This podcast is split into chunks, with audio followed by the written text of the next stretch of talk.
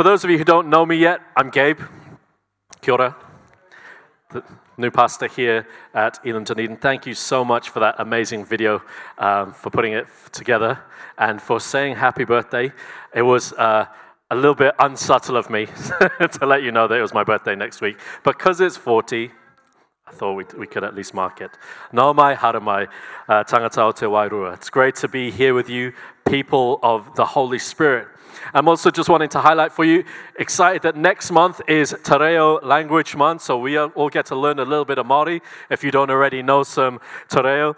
And so we're going to be learning the Lord's Prayer together, uh, trying to say some Christian greetings and phrases as well. There's something so powerful when we get to share in each other's languages.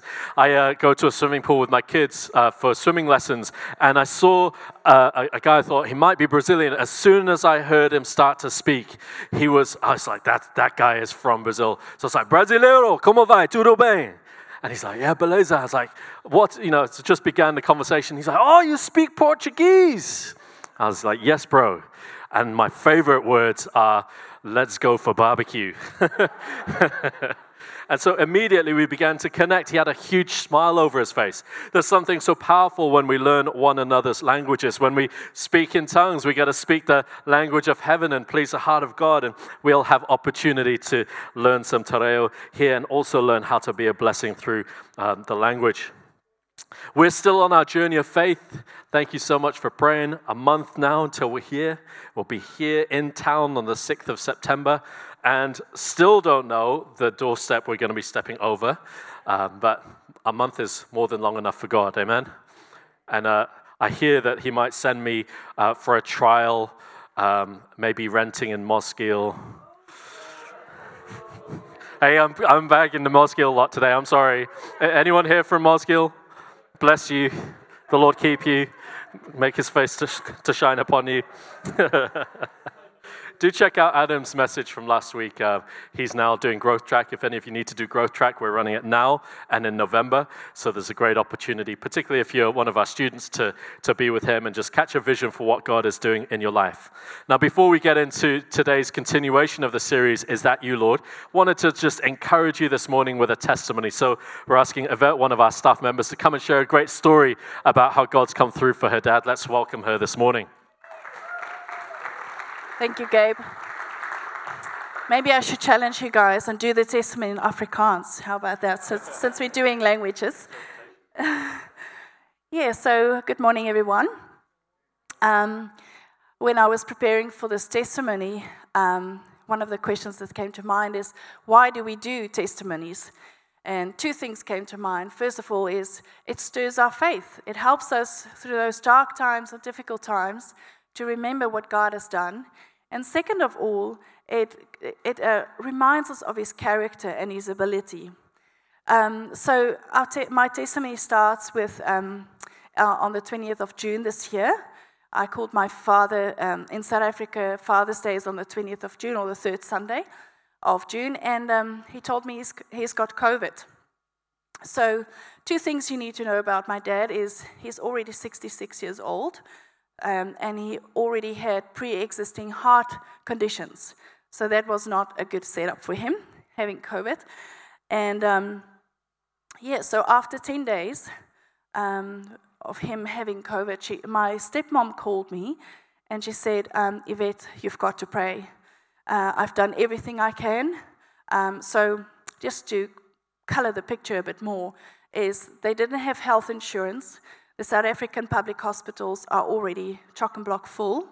Um, they, she couldn't get an ambulance for him to carry him to the hospital, so they were at wit's end. Um, I literally, in that moment, thought, okay, this is it. My dad's going to die. And um, so she said, hey, let's start praying. And um, of course, I did. And I asked Lois and the prayer team to, to pray as well. And the very next morning, my stepmom called me and she said, Hey, uh, God did a great miracle for us. Um, the, the previous day, He sent a doctor. So this doctor lives only a few kilometers from them, um, but he was actually on his way to another town. But, but God, God, um, I wouldn't say that, but his car broke down. God allowed for his car to break down, And because of that, he had to come back home to where my dad was. And he then offered to treat my dad free of charge. And he took care of, of my dad all those time. He was sick for free. That in itself was provision. So um, from there on, it was touch and go. My dad said afterwards, he said, every day I woke up, I was like, I faced the, the angel of death. He, he knew that he was very close to death. And, uh, but God pulled him through. And he's still recuperating, but he's very well. He's off his oxygen. And he's moved from saying two words without taking a breath, uh, with, after which it, it would take a breath, to talking full sentences. He's up, he's active again. Uh, he's thinking of his next uh, big design or project. So he's doing so well. And um, yeah, I just want to give all the glory to God. He's come through for us. And I want to say thank you to Lois and the prayer group.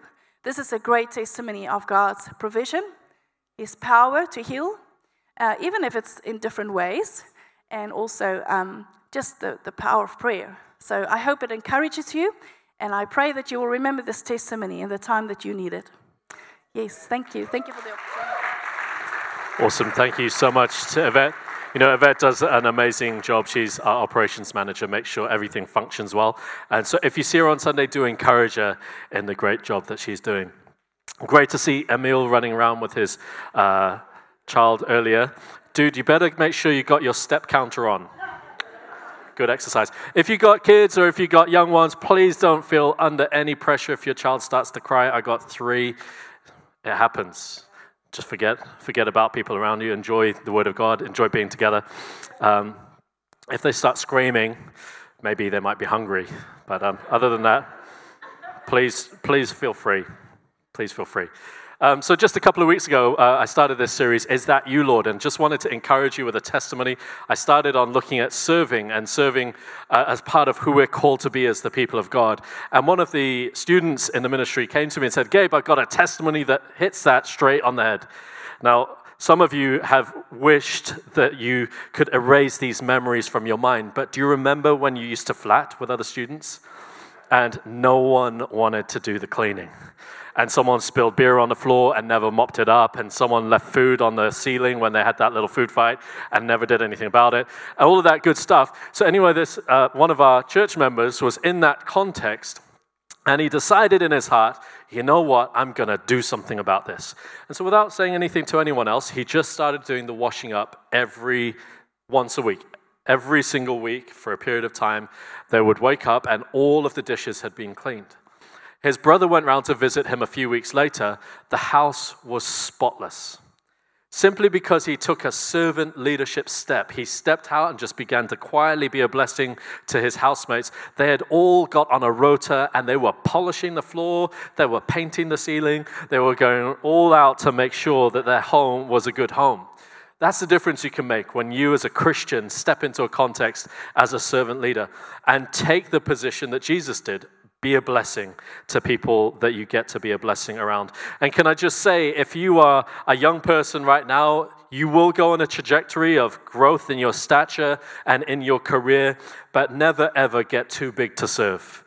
If you see someone who's become too big to serve, look at them, smile, look back at Jesus, carry on following Jesus. You don't want to follow people who aren't willing to serve. We're called to be people who serve every context that the Lord gives us. Amen? I want to read two passages of scripture for us this morning. The first is Matthew 28, verse 18 through 20. I'm sure we'll know this well. And then second, Acts uh, 1, verse 8. Verse 1 Jesus came and told his disciples, I've been given all authority in heaven and on earth.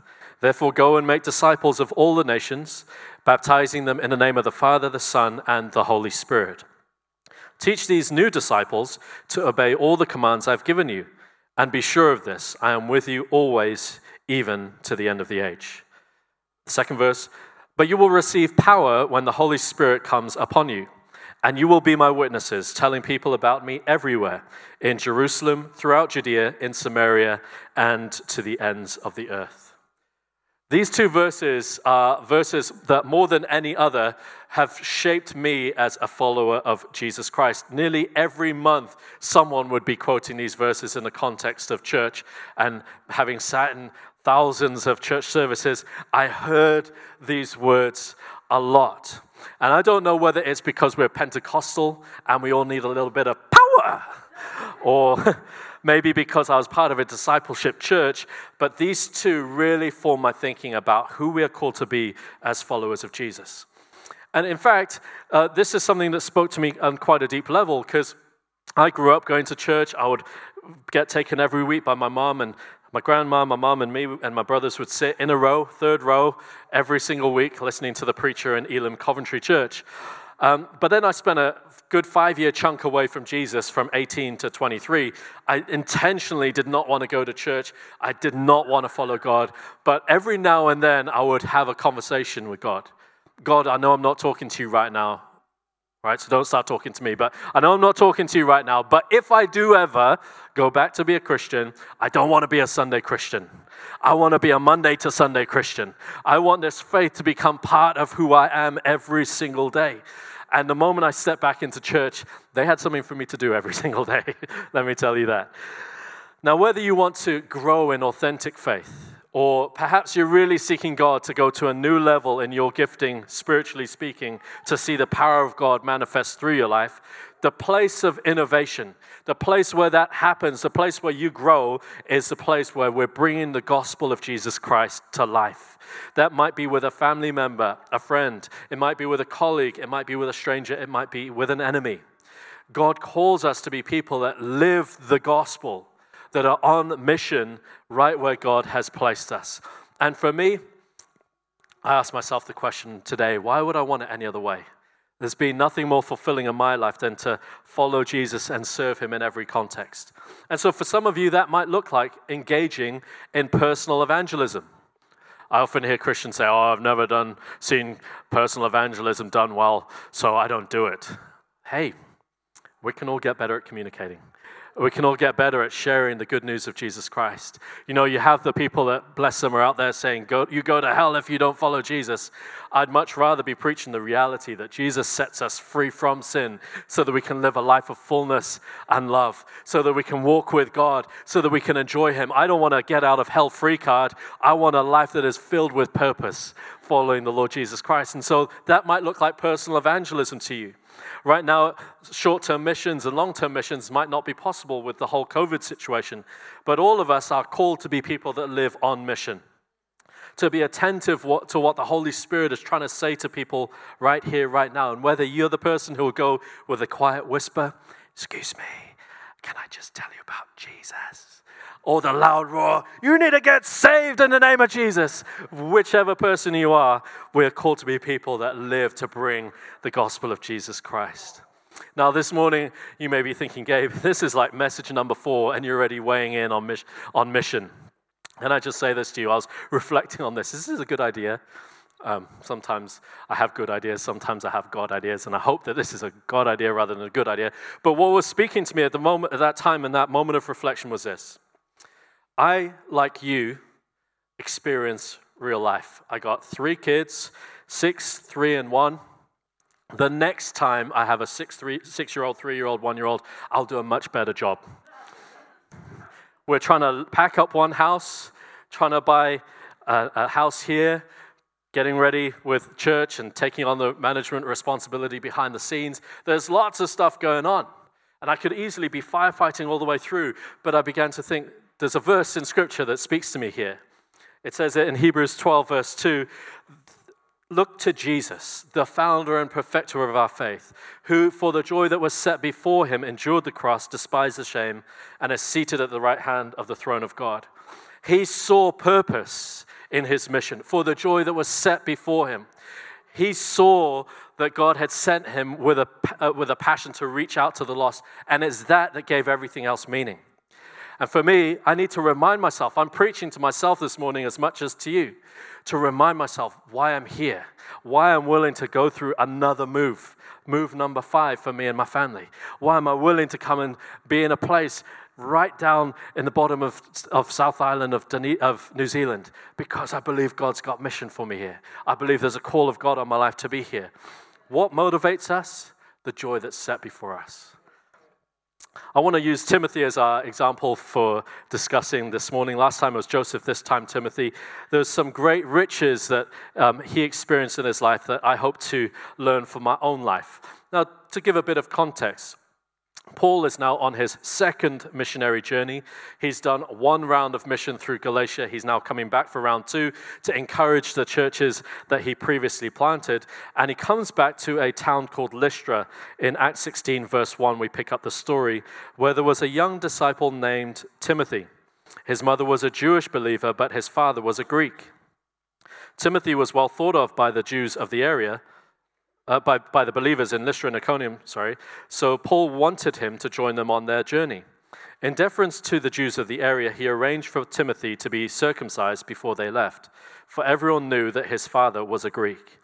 And then they went from town to town, instructing the believers to follow the decisions made by the apostles and elders in Jerusalem. And so the churches were strengthened in their faith and grew larger every day. Now, this Timothy, who's now setting off with Paul, didn't pop out of the womb a ready formed missionary. He, in fact, was born in a Gentile context, not having been exposed to the gospel, not having heard about Jesus Christ. But just a few years before this incident, a man Paul, called Paul came through his town. That man who came through his town brought the gospel of Jesus Christ with him. And it wasn't just teaching, it was teaching with power. There was a man who would sit in the town square who was himself uh, crippled, and so he was unable to walk. And Paul came in and spoke to him and told him to get up in the name of Jesus. The man got up and started to run around. And all of a sudden, all the people that observed this man now healed came and they were saying, Barnabas is Zeus and Paul is Hermes. They are gods, Greek gods. They've come to show the power of God to us. And they were saying, No, no, no, no, no. We follow Jesus. And it's in that context that this young man, Timothy, had got born again.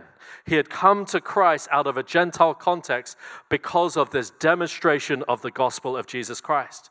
And some years later, he is now being called by Paul to become his mission assistant.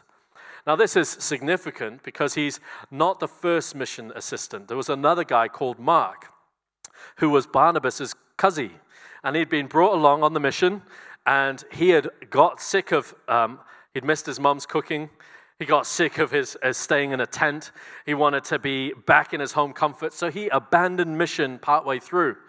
And so much did this wound Paul that the next time they were going on mission two, Barnabas was like, let's take Mark. And Paul's like, nah, forget Mark. He's a waster. He missed the call of God. I want to find someone else. And their disagreement was so sharp that they went separate ways. Paul went off on his own. He's like, oh, Barnabas, taking this guy, Mark. I'm going to find me a new, passionate, spirit filled man. And so they picked Timothy. Quick pause. Word of encouragement. Maybe you abandoned God or people when you were on mission. You were part of a team or part of uh, serving someone and you gave up in the middle. Maybe you had a trial, maybe you had a difficulty. The great thing about Mark is that we all know Mark today. Gospel of Mark, written by the guy who ran away from a mission. Mark Paul later said of him at the end of um, 2 Timothy, Bring John Mark for me. He's good for ministry, he's good to serve. Something had happened, he'd grown. So if you're here and you've made a huge mess up, can I tell you that the gospel of grace is a gospel of grace for a reason? All of us get second chances, third chances, 50 chances. As many times as we need forgiveness, we got chances. So he gets called in this context, he gets called into this position. He's now feeling the pressure. Paul, this man of God, has called me to be his assistant. But something happened. He began to follow the call of God on his life. And I want to just explore some of that transformation that happened in him and that can happen in you and has happened in me and continues to as we explore the call of God. So often, when we think about mission, we think about going somewhere else to be a blessing to some other people, whoever they may be. And it might be a week, it might be two weeks, it might be a month, whatever it might be. But so often, what happens on mission is we get taken out of our context for our heart to be transformed, for our way of seeing the world to be radically shifted. And then when we come back, life is different. Now, we might not have opportunity to go, they've closed the, the bubble again, so no more Aussie for us. Some of you were going on mission, right? To the Gold Coast. To tell the truth, shame the devil. But we're here. But maybe this message this morning might be the lift to think, to question, to get put back into your context and think about how we can live differently for God. So in London, I used to challenge men to get out there and share the gospel. And we'd do that practically. It wasn't just, uh, let's go out, guys, and do something good for Jesus. It was this date, this time, we are meeting in this place. Piccadilly Circus was often a place we'd go once a month. We'd go and stand there and we engage people, one on one conversation, or we'd stand on the steps and preach. One time, Boris Johnson, when he was mayor, came cycling by. We're like, Boris, Boris, called him over. 10 minutes he listened to us. We told him about Jesus. He goes, Well, fellas, to be, to be quite honest with you, I think everything you've just said to me is a load of claptrap, but I respect you for being out here telling people about what you believe. Keep doing it. I was like, All right, well, Thank you, Boris. Didn't need your approval, but we will keep doing it. Hallelujah. And one day you'll be saved in Jesus' name. Um, but sometimes we couldn't be outside because it was too. It was raining. London, rain. Here, cold. London, rain and cold. Um, but sometimes then we'd be forced to go to Westfield. Yes, the Aussies have invaded London as well with their shopping centres. And so we'd have Westfield, London, and we'd go in, and they have security cameras everywhere, so we couldn't do big group stuff, but we'd go two by two. One time I was telling my group of men, we're going out to Westfield. Comes to me says, Gabe, I just want to tell you because I respect you, I'm not coming. Why? Because I've never done that kind of thing before, and I think it's a bit weird, I'm freaked out. Can you just come one time? Just one time. If you don't like it, no problem. I'll put you with our best evangelist. So he came along. He's about that tall, shorter guy than me. And I send him off. And as supervisor, I would go around and check out all of the different groups and make sure everyone's not got stuck in some heated debate or someone's threatening to kill them because they're a Christian, whatever. You know, safe. It's a bit dangerous town, London, you know. Um, and I come across this young man, and he's on his own. I was like, Where's your mission, buddy? He's standing, three guys, all taller than me, looking up to them, going, Can I tell you about Jesus Christ? I was like, What happened to you, man? Just a minute ago, you weren't coming. He said, Ah, I saw how easy it was with the first one. I just thought, let me go for it. Sometimes we just need to step out. Sometimes we just need to take a step of faith and see what God will do. And he was bringing a message of hope. He wasn't there telling them they were going to hell. He was there telling them of a God who loved them, that He could give them hope in the middle of their difficulty, He could free them from their sin. Uh, and uh, it became part of his reality. He was a professional dancer, and he'd take the gospel message then to all of his colleagues to share about Jesus. Something shifted in him the moment that he went on mission. We're called to be on mission wherever God has placed us. And can I just say this? Mission doesn't end because we start a career. Mission doesn't end because we have a child, if I can say that to you respectfully. I got three. Luke was going out on the street evangelizing at six months in his pram with his mother. Jesus doesn't stop just because we have children. Of course, you might need sleep. Who needs sleep? But please, let me encourage you, keep some perspective. Or perhaps that great Kiwi agenda. Buy a house, build a deck, make it your castle.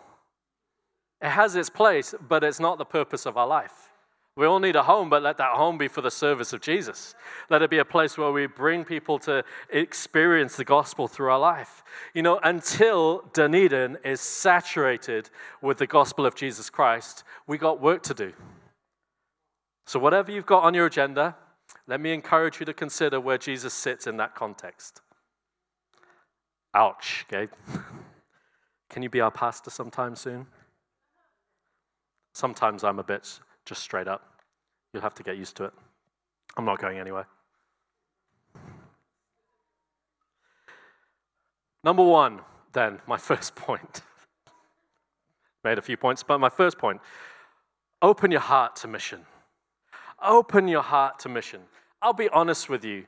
When I was a kid, I actively did not want to hear the voice of God in any way, shape, or form. I actively resisted hearing God. Why? Because every church context I found myself in, there was some pastor like me preaching about the call of God, and they were always talking about the call of God to be a missionary to China. And I was like, God, I don't want you to call me collect and tell me you're in Beijing and need me to come help you out. So I'm just going to ignore you totally. And so I would literally resist God. My attitude, or maybe even my fear of being called to missions, meant that in reality, I did not hear God in any other way because I didn't want to hear Him. I didn't want Him to slip in a little command. Oh, I love spending time with you, Jesus. Oh, that's good, Gabe. Time to go to Timbuktu. I didn't want any of that. But God began to move in my heart where I got brought to a place where I willingly wanted to get involved in mission. All of us are called to go on mission.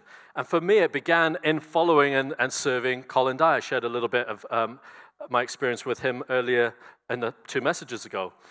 But if I had resisted God, I would have missed out on the 40 or more short term missions that I was able to go on with Colin bringing the message of hope and of life and love and transformation to people's lives. If I had kept my heart closed to mission, how many people would I have not had opportunity to minister to?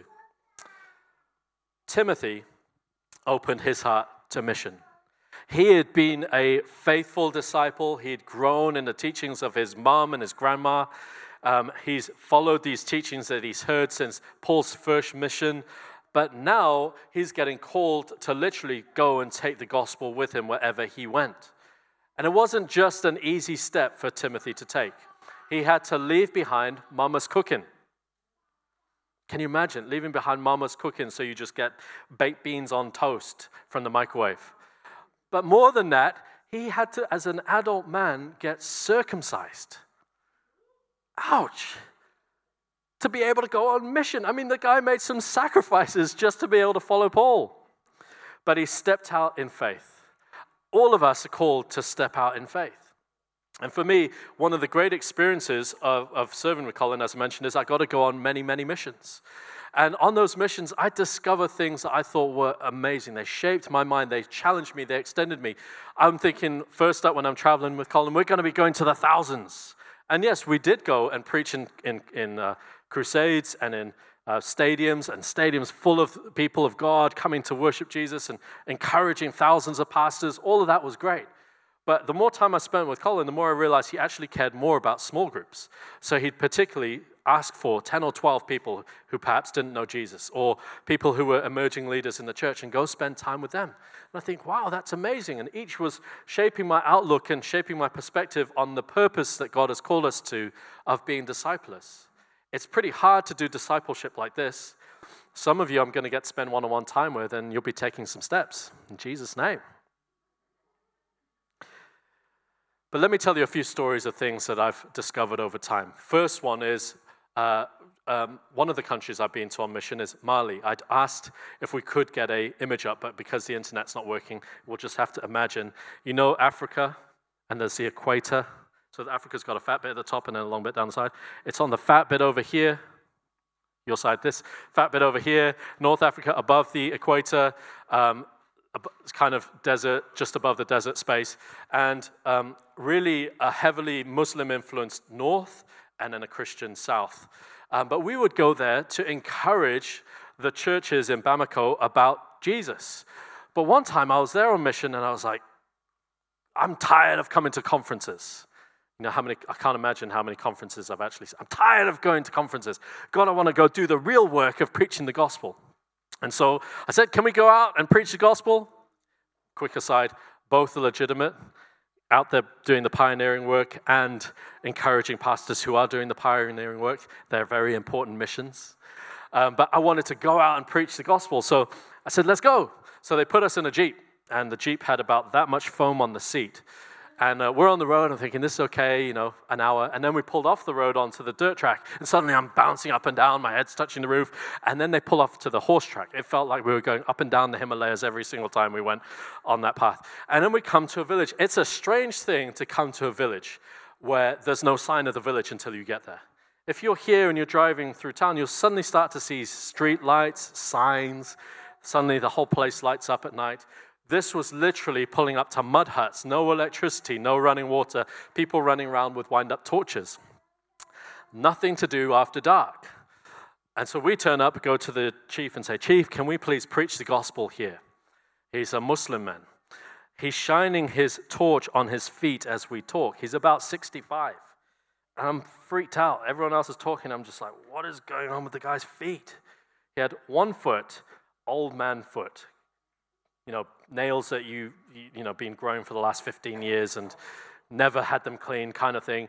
And the other foot looked like my foot. It was like a 21 year old, fresh skin, no hair, trim nails. I was like, what kind of witchcraft is this? This is insane. So I'm thinking, oh, oh, we're into it now. We've got to go out and preach the gospel. And so we went to the town square, and literally about 150 people get called out to the town square. They're sitting around the outside. One Jeep is po- pointing this way with the lights on so that we can see them. The other Jeep is pointing this way with the lights on us so they can see us. And me and my French colleague stood up and began to preach the gospel. And I was thinking, we got, we got too many bridges to build here if we're trying to go to the Word of God. So I took a story right out of the Word of God. I began to talk about a young man who wanted his inheritance early and how he'd gone to his father and said, I want my inheritance, old man. And immediately the old fella's at the back, oh, what kind of son is this? Immediately the response, they're all having a separate meeting on their own. If it was our village, he'd be cast out straight away. The story of the prodigal son. But it was a great bridge to connect with people who never had a context for God or for the gospel. And we began to teach them about how God sent Jesus to restore the prodigal son to the Father. They sat, they listened, they got it. There was revelation happening. And then I said, Does anyone want Jesus? No hands. I traveled for three hours. I'd made the sacrifice of knowing that I wouldn't be able to sit down comfortably for another two weeks to get to these people from the other side of the world. They'd never even heard of the country that I was from to tell them about Jesus, and no one responds. And I was in that moment, what do you do? So I took a step of faith. Does anyone here need healing? They don't have doctors, they don't have toothbrushes. When they say they have teeth problems, it's because their teeth are falling out. Anyone have problems? Yep, teeth problems, back problems, pains, aches, everything going on. Okay, Reach up to heaven or pray in the name of Jesus. Reach up to heaven, pray in the name of Jesus. How many of you feel different? You've been healed. They're going, Look at my teeth. Pain's gone. Standing up straight. Oh, we all been healed. How many of you want Jesus now? Same people that got healed, stuck their hand in the air, and came to Christ. It was incredible. Suddenly, that uh, three hour journey there and three hour journey back was filled with meaning because a handful, maybe 15, maybe 20 people gave their life to Jesus in that space. But it was the step of faith. You don't have to be in a mud hut village in the middle of Africa to take a step of faith. Sometimes it's just crossing the road to the person you see walking down the street with a walking stick or a crutch. Someone, sometimes it's going to someone who you know is in pain. Can I pray with you? Some, most often we're like, oh, but Jesus, is that you? Do you, what if you don't answer my prayer? What if you don't really want to heal them? Can I just say that it's not going to be anyone else except for Jesus? the devil doesn't want you on mission. So he's not going to be saying, here's a good idea, go pray for that person. If you feel the prompting, listen to God. He's chatting to you. So I got challenged to take a step of faith. Another place we went to was Mauritius. Now, Mauritius is a, beautiful place to go to, and if you've ever heard of it, you'll think of blue seas and, and scuba diving, snorkeling, and five star hotels. But you'd have people spending more on one meal in the hotel than the average policeman is paid for a month's work. So, huge disparity, and the need for the gospel of hope is real. But Christians are not able to gather easily there. It's a Hindu nation when Christians come together, particularly publicly, Hindus turn up and burn the building that they're in. And so they don't gather publicly to speak, uh, often. They do have their church buildings, but to see them gather is, is not allowed legally. And we began to ask questions how can we make a real difference here? And one of the ways I was able to make a real difference is I led the dive center owner to the Lord. Now, can you imagine that? A guy who's in a boat with 30 different people every single day of every single week for the whole of his life, being a Christian. He gets to preach Jesus whenever he has opportunity. Incredible. And so, while we might have big opportunities or small opportunities, the opportunity to be on mission can bring transformation to people's lives. Back to Timothy. Timothy made sacrifices. He's on journey with Paul and he begins to gain experience as he goes around.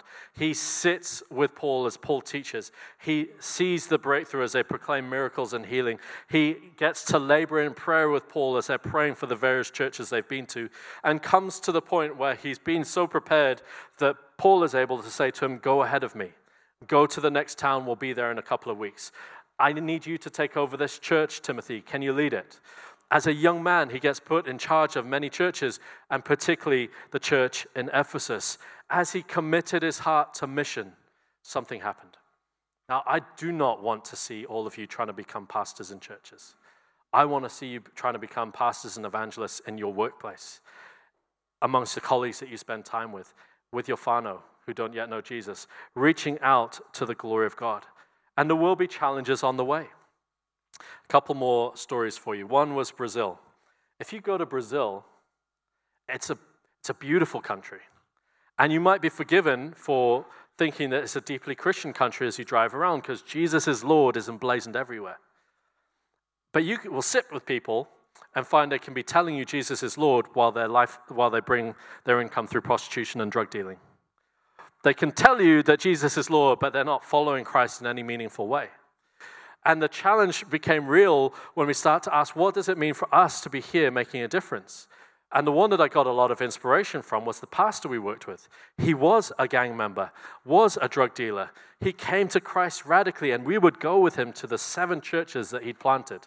Can you imagine? He was based in London, planting churches in Brazil seven, and he'd go two, three times a year and go around the churches and encourage them. And I thought, wow, if just one life can get touched by the glory of God, we can see transformation happen. And that, that began to challenge me as to, to my faith and expectation of what God would do with and through us, or with and through you. But then situations are real and are difficult. Another place we go to was Romania. I'd take my Bible college students and we'd be preparing, and I'd say to them, Listen, you're going to get there and think that you're God's gift to the church. You're going to get there and think that you're going to bring a difference. Because on this side, there's the men, on that side, there's the women. Men are allowed to preach, women must wear headscarves and not allowed to preach. You know, there's a lot of tradition in the context that they had. You're going to think that your responsibility is to change their culture. Can I just tell you, that's not your goal. Your goal is to keep preaching the gospel of Jesus, not change a culture um, to fit your culture. And as they began to preach, they began to see change because what was happening was they were there was a disconnect between where the churches were ministering and the people they were called to minister to.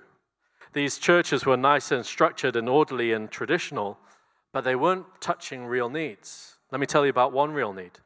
We went to a town sorry, a village where we went to visit a solo mom whose oldest daughter was in a wheelchair and who had two other girls, but one of them, a 13 year old girl, was sitting with her newborn baby on her knee. Now, it is normal in that part of Romania to have 25 year old grandmothers. It's normal to have 50 year olds marrying 12 year olds. It's part of the culture. And what's happening was that these 12 year old, 13 year old moms didn't have a place to sit in church because they didn't fit the category. So we went to sit with them in their home. Can you imagine? Uh, you can't imagine. I couldn't imagine until they told me afterwards. A visitor from overseas spending half a day in someone's home will be a memory that lasts for a decade because no one comes to visit their homes, because no one comes to sit and have a cup of tea. That's the reality of their situation that they find themselves in. There are real challenges out there that we are called to be part of bringing the gospel of grace to. And the most important message of all is that our Heavenly Father loves His children. That you can be a son or daughter of God. You can be adopted into His family. You can experience the grace of God for yourself. And that's what Timothy carried. So much so that it was the way that Paul referred to him, my true son in the faith. There was something about the way Timothy responded to Paul that he understood that he was a son. We are all called to be sons to God, daughters to God, and then bring that with us when we go on mission to people all around us. So, one was open our heart to mission. Two, take a step of faith. Three, prepare for the challenges. And four is adopt a lifestyle of mission. We can't right now jump on a plane and go overseas but we can right now make a difference to the people around us. Jesus said, Bring the gospel to Jerusalem, Judea, Samaria, to the ends of the earth. Maybe some of you might one day get called to be a missionary to Australia. They need Jesus. But while we're not able to do that, how about this? Central Dunedin, South Dunedin, Mosgiel. We need some faithful missionaries to get out to Mosgiel, to the Samaritans over there. And then the ends of the earth, Auckland. Maybe Auckland needs the gospel of Jesus right now. We can make a difference to family, to friends, to colleagues.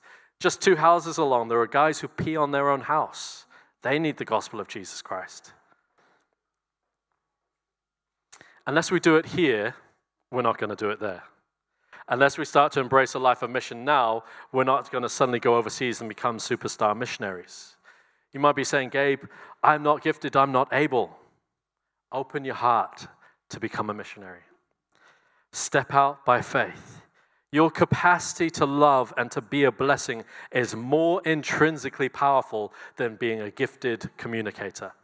You being able to clumsily share love with someone is much better than to have the thousand words to try to convince someone. So if you can love, you can make a difference in the heart of someone's life. Mission is never easy. For me, journeying towards Dunedin was a journey. Ray, who I've got to stay with at the moment, Ray and his wife Claire, Ray sat me down the other week and he goes, You're really a missionary to Dunedin, aren't you? I was like, Oh, that's a good way of looking at it. But mission life isn't easy. I had to choose to say goodbye to London. I hadn't yet, at the point in time as which I was discussing this with the Lord. Lord, is this you? I hadn't yet come to the place of saying goodbye to friends who I may never see again. Hopefully, get to at least go on holiday to, to London. But there was all of this wrestle going on in my life. But then I asked God, Is this you, Lord? Is this you? Is Dunedin you? Glenorchy, you know Glenorchy? Queenstown, keep going another 40 minutes. Mission hall there, sitting with Jesus, wrestling with these questions. God, what do I do? Is this you? And he says to me, I want you to love this people like I love this people, serve this people like I serve this people, heal this people like I heal this people. I want you to unite this people like I would unite them, and love this land like I love it. Immediately, I realized my mission is here. Your mission, while you're in Dunedin, is here to serve the people around you, to be a blessing to people around you, to bring the love of God to people around you. Imagine what this church would look like if our heart was for the lost, for people who need Jesus. There'd be no one that we wouldn't be afraid to share the gospel with. Like I said, Dunedin saturated with the gospel is our mission. Can I pray for you? Lord, I want to lift up every single member of this house today. I want to thank you, Father, for your call upon their life. And Lord, I thank you, Lord, that the ultimate purpose sits for us in serving Jesus and loving Jesus in the community that He has placed around us. That every time we get to love a difficult person, we're getting to love Christ. Every time we get to be a blessing to someone around us, we're getting to serve you, Jesus. Every time we get to go into difficult circumstances and bring hope, we're getting to follow you, Jesus. Lord, we thank you that the cup of cold water, the meal, the, the jacket is an opportunity for us to serve someone and bring you. Father, I ask in Jesus' name that you'd move upon our hearts to become a mission minded people that today might be the lift and the challenge and the question that we ask ourselves how am I bringing Jesus into my day to day routines and my day to day lifestyle of being out there for Jesus? Lord, I thank you, Father, that we begin to see shifting in people that have been the hardest opposition right now, that they would come to Jesus. Just say, when I was at uni, I was the worst guy. I'd play death metal and new metal at the top of the speakers, uh, you know, as loud as the speakers could go my Christian flatmates would be freaking out. Um, if only they knew that I'd be a pastor today after all of the things that they went through with me. All the things you go through with people, you don't know what seed you're sowing into their life. But you will bring hope if you bring the gospel. Bless you very much in Jesus' name.